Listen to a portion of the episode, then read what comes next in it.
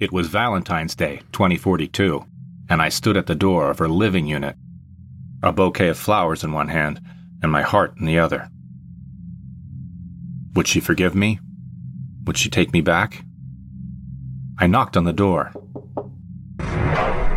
She opened it immediately. Her arms came around me, and then we were kissing like old times. Hello, Mrs. G, I said. Jackson, is that for me? She reached out to take the flowers. You're just too kind. The truth was, there had been something gnawing away inside of me since December 6, 2041, when I learned that my wife, my sweet young 22 year old, beautiful, adorable bride, Mrs. G, was sleeping with the bastard that had ruined my life. I'm not sure what it was about him. Perhaps the way he looked or the devilish grin, his sexy voice, the confidence with which he left my wife astray. Whatever it was, I felt hate growing inside my gut. And I was terrified of myself because I could feel the hatred morphing into rage. It seemed that nothing would be able to satisfy that need. Even after our divorce had become final, the desire to hurt him continued. But I couldn't find any outlet for it. I needed an external focus for the loathing. So I found it. He became my target. Yes, it's true. No! I blew him into a red and bone slime last week with my laser-a-goon. And yes, I felt better since then. This is why I took today as an opportunity to apologize to my ex wife. I know it's late. I know this hurts her terribly, but I have nothing else left in me to make up for the terrible things that I did to her. So please don't hold it against me. Please understand that I did what I thought was best at the time. I didn't want to be alone. And honestly, Mrs. G, I'm sorry about that whole baby thing, too. The idea just got away from me. We can talk about it if you like, but first, I need your forgiveness. Mrs. G embraced me again, but more tentatively than before. Well, aren't you all grown up now? She said softly. I hope so, I answered. She took my hands and squeezed them. Please come in. You must be freezing. She held the door open for me. She led me down a short hallway into a small, cozy living room with heavy, dark furniture. A bright Christmas tree sat by the window, and glittery ornaments festooned its branches. Soft music played quietly on the stereo system. My stomach tightened at the sight of the tree. There was something wrong about having a happy holiday celebration here in February. It was Valentine's Day, for fuck's sake. Why did my darling, my love Mrs. G still have her Christmas tree up? It was absurd. I wanted to grab the decorations and throw them out the window. Maybe she had gone mad? I mean, it was Christmas when I blew away that bastard she was sleeping with. I'll call him Mr. Bastard from now on. Anyway, he's gone now. I'm never going to mention him again. I cleared my throat and set the bouquet of flowers down on the table.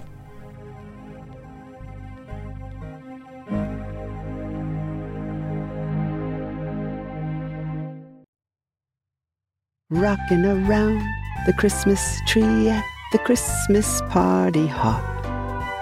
Mistletoe hung where you can see every couple tries to stop. Oh, hi there. I didn't see you watching me. Who am I kidding? Of course I saw you. You're watching. All the time you're watching. All of you. Those eyes in the walls, in the ceiling, hidden under the soap in the shower. Slow blinking through the bubbles. Doesn't that hurt? Did you see what happened to my husband? Did you? Danny, at the five and a half shot espresso bar on the corner of 7th and Main. Just your kind of place. Yes, a little quiet conversation at a table by a window where it's just cool enough not to be too cold outside. Our drinks arrived. He settled his jacket in his chair, so we know he was okay with being half dressed. I reached out and I placed a gentle hand upon his shoulder, not to disturb him while he works on his coffee. So cute.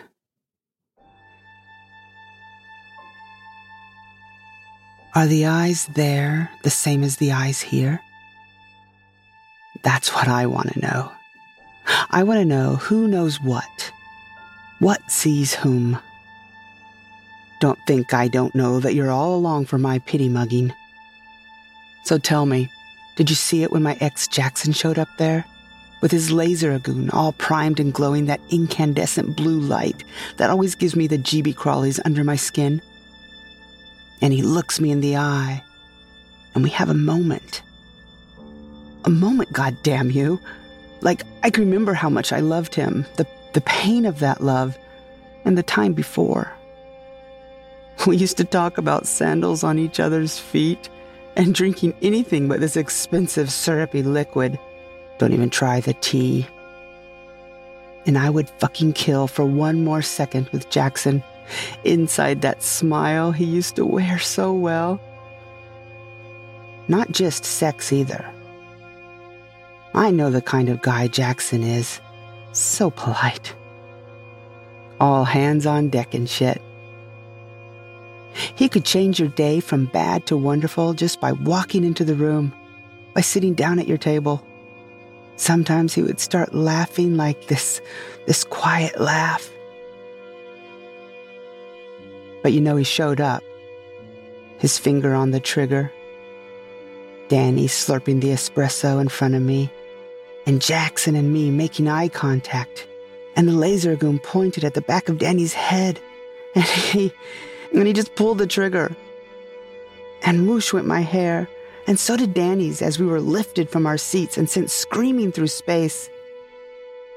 They had to go around and around the room before we were sucked down to some sort of death by laser shoot to the concrete basement floor, where we were both only two dimensional.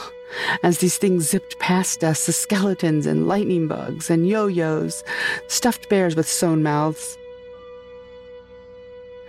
were you there when Danny started to turn into a black lump of charred flesh, from which twisted black metal bones dangled and blood dripped down his legs? Oh, yeah, I was. Jackson bobbing and weaving, trying to dodge the thing that was shooting at him. But it had his gaze locked. No, that's not right. Jackson had a shot full of some bad drug or, or another. It made him stay still for all the laser blasts. Maybe something in the gourmet coffee? That's what I like about the five and a half shot. They know their stuff. So Danny went flying across the room to crash into the long countertop by the espresso machine, knocking over tables and chairs, cakes. I got up screaming and ran behind the long countertop to get away from him and the damn thing, which stayed on target. And when it stopped, I looked around to see who else was running around looking for cover. There were already others on the ground, writhing, arms and legs contorted, bodies bruised, black and blue. Jesus. Was I next? No. When I got up again, Jackson was gone. And more importantly, Danny was gone. I mean, Jackson had left the coffee shop and Danny was stuck in an eternal limbo of human motionlessness. While people screamed around me, Why? What? I'm here too. Where am I? What the fuck are we doing here? These four word questions plastered across my face, and I could hear my daughter begging me, Mommy. But there was no daughter. You watched it all, didn't you? And you did nothing. I returned to my living unit, all decked out in Christmas decorations, and I found Danny. Different. Gone. His hat was on the shelf, the picture frame lying beside it, an open can of spray paint next to it, and something missing. Some familiar thing. Something I couldn't name. I methodically threw everything of his down the trash chute. I then proceeded to forget. Almost. And the longer I forgot, the harder it became to remember why. Here it is, February something or other. The tree looks fabulous. The lights look terrific. Everything's perfect. What's the best way to forget something? You tell yourself it doesn't matter. So you don't bother remembering it in the first place. I'm meant for bigger things, you know.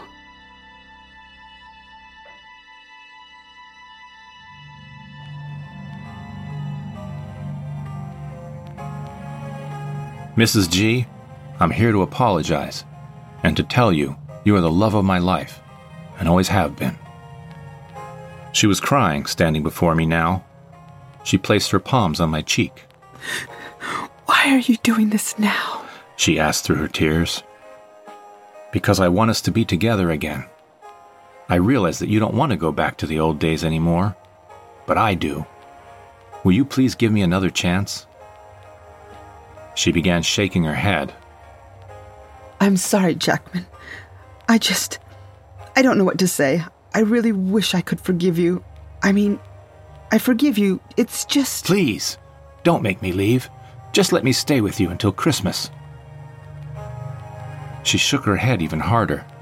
Jackman, I can't. But you've forgiven me.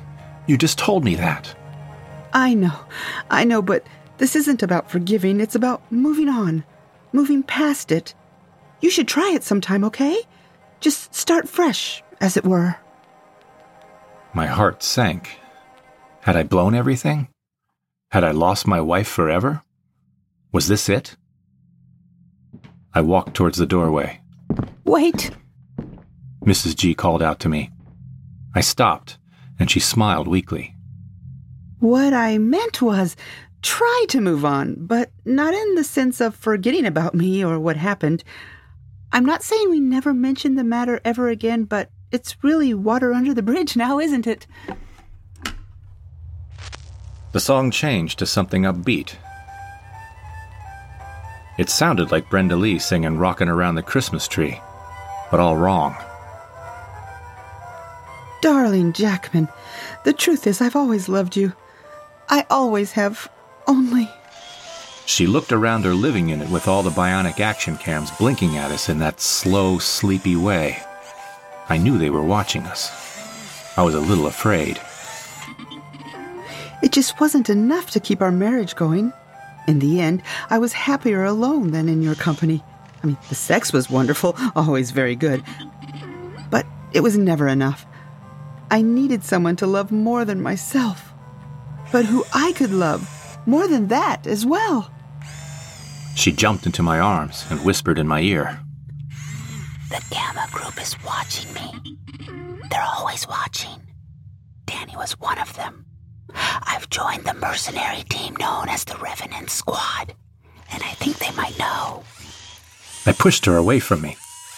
Oh my god, Mrs. G, there are cameras in here? How many of them? Who watches them? No one watches the bionic action cams, darling.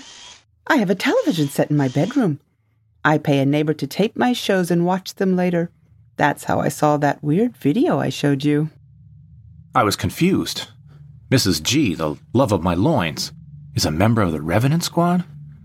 They want to take down the government. They're planning to destroy the Gamma Group. Do you want to see what's on TV? She asked, heading towards the bedroom.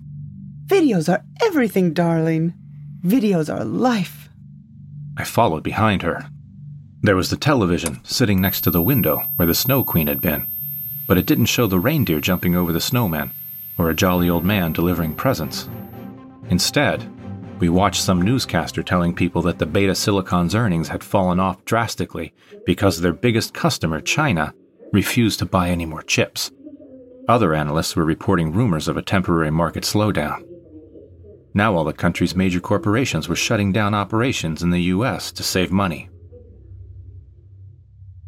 My chest tightened as I realized that I had just fucked up so royally. You probably won't understand this, Jackman, but it's quite fascinating, said Mrs. G. I felt dizzy and nauseous and had to sit down. Mrs. G continued talking to me. I tried to listen, but all I could hear was the sound of my heartbeat pounding in my ears. Are you all right? asked Mrs. G, walking over to me.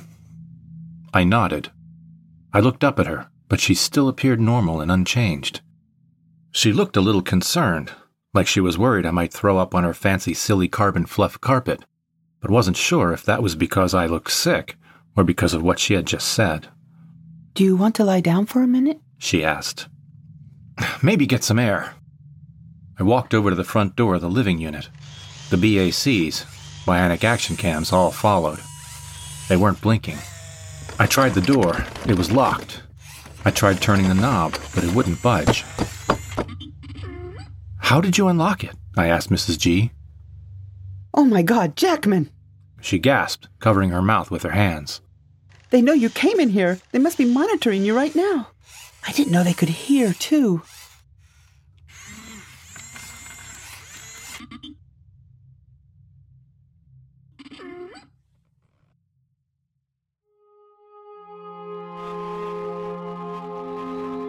Always watching and recording everything everyone does, I know.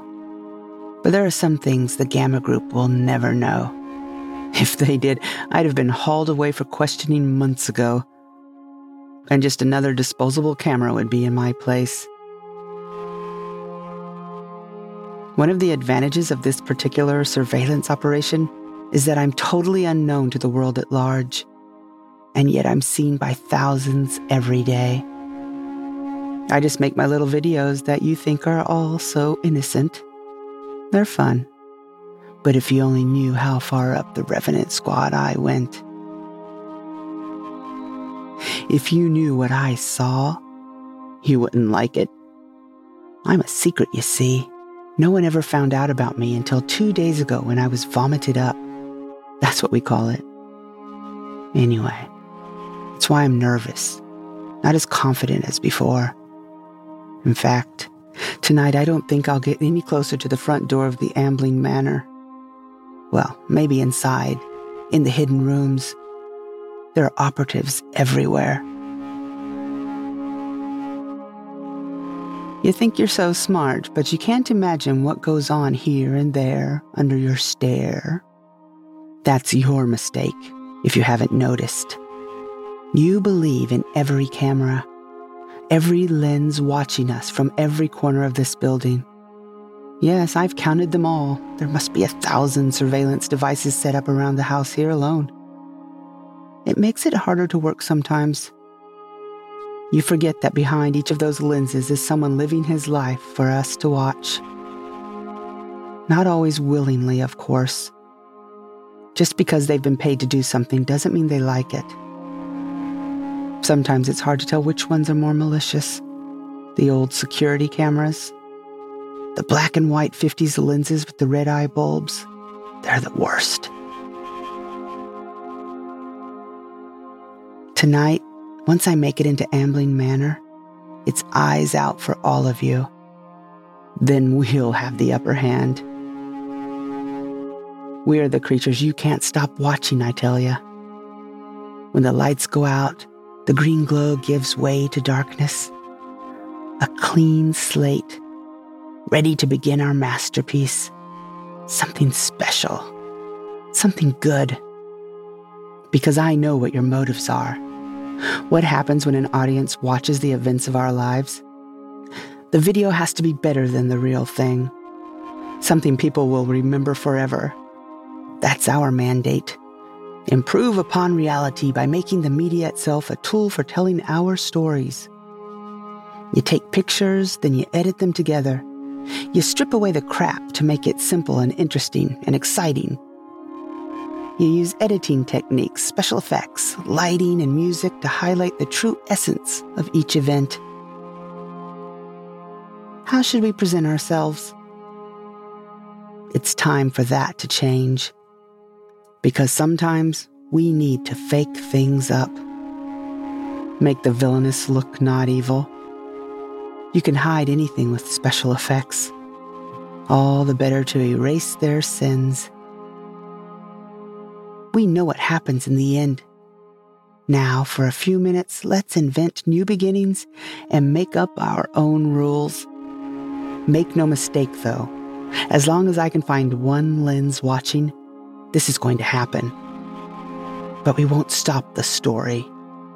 At least not tonight. Tonight, the best view will come from without. That's the part of us that needs to shine. With your absence, we'll show off how spectacular we can really be. We can present our whole case from every angle, from all sides, all at once. By videos.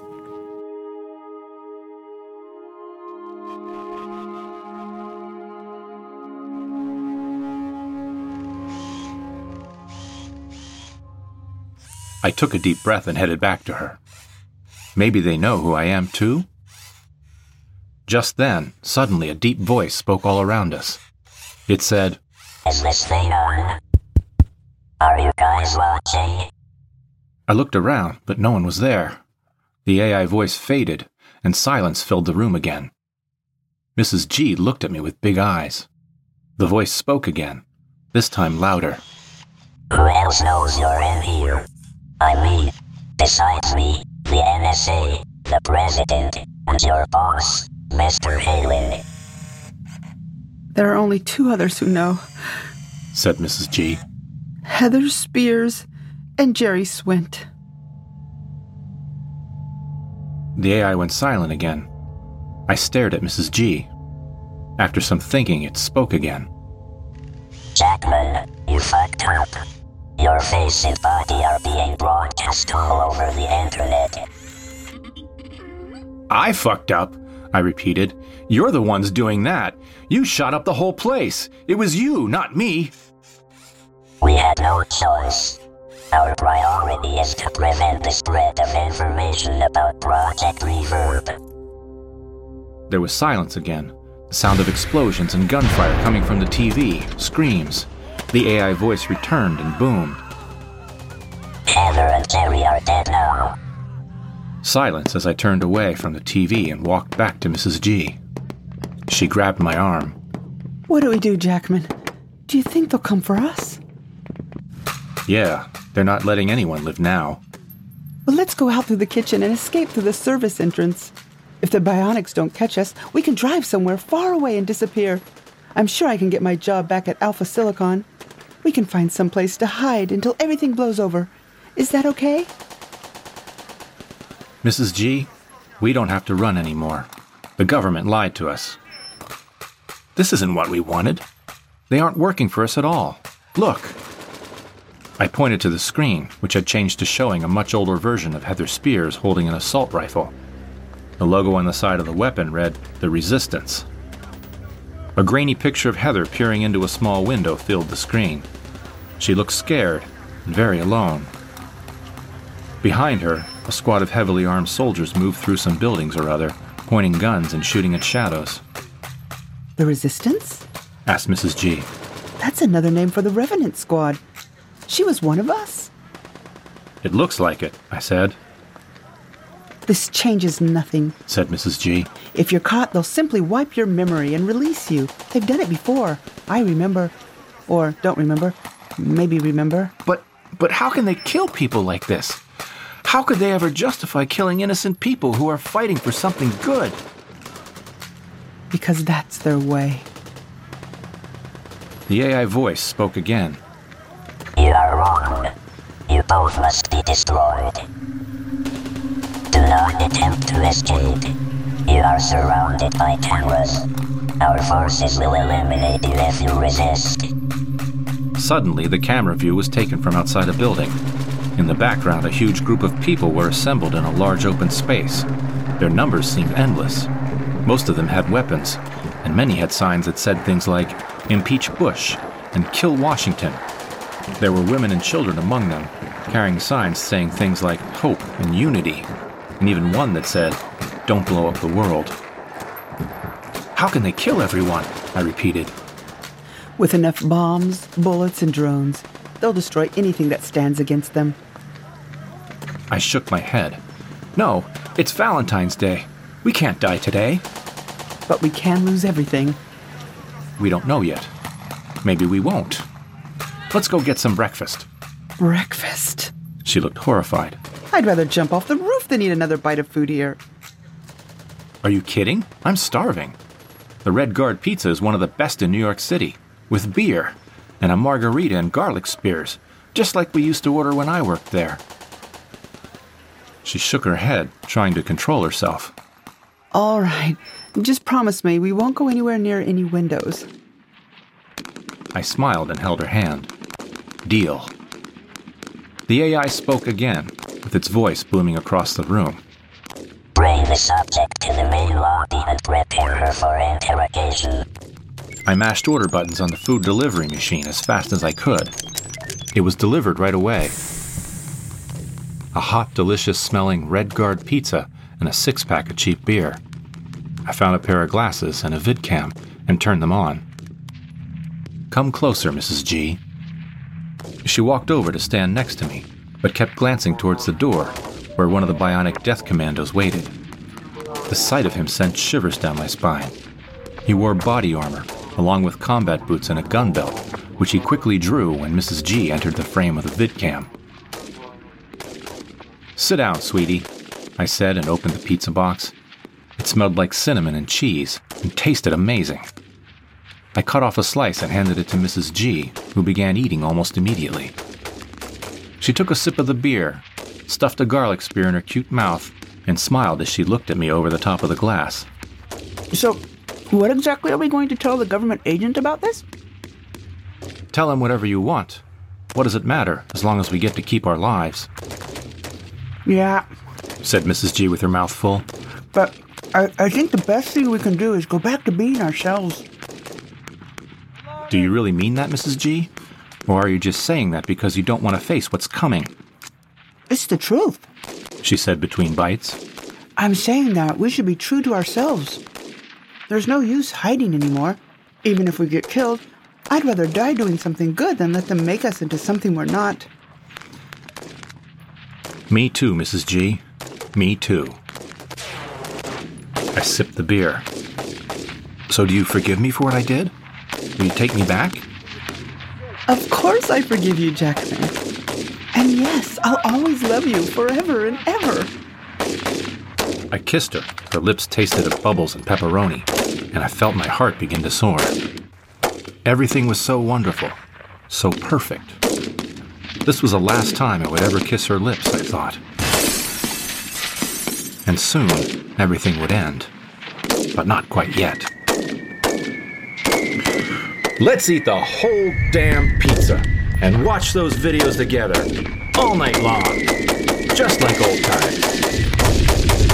Okay, big guy. She wiped her eyes. Here comes the video. Videos are the best.